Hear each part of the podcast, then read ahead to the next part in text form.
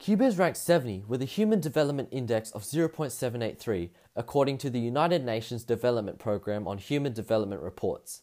Having the civil rights to liberty and freedom of speech being breached by the government affects the public order negatively, leading to higher rates of crime. Cuba's score of how free the country is scored 14 out of 100 in the 2020 Global Freedom Status. It is categorized by political rights, which scored 1 out of 40, civil liberties, which scored 13 out of 60, and internet freedom, which scored 22 out of 100.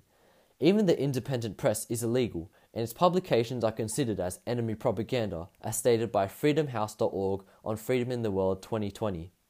Furthermore, journalists are also regularly harassed, detained, and prohibited from overseas traveling and publishing of information considered critical of the government, stated by Human Rights Watch on Cuba's events of 2020.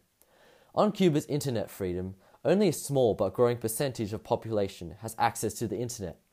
The United Nations Development Programme on Human Development Report indicates that only 52.7% of people in Cuba who are 15 or older are employed as for 2020.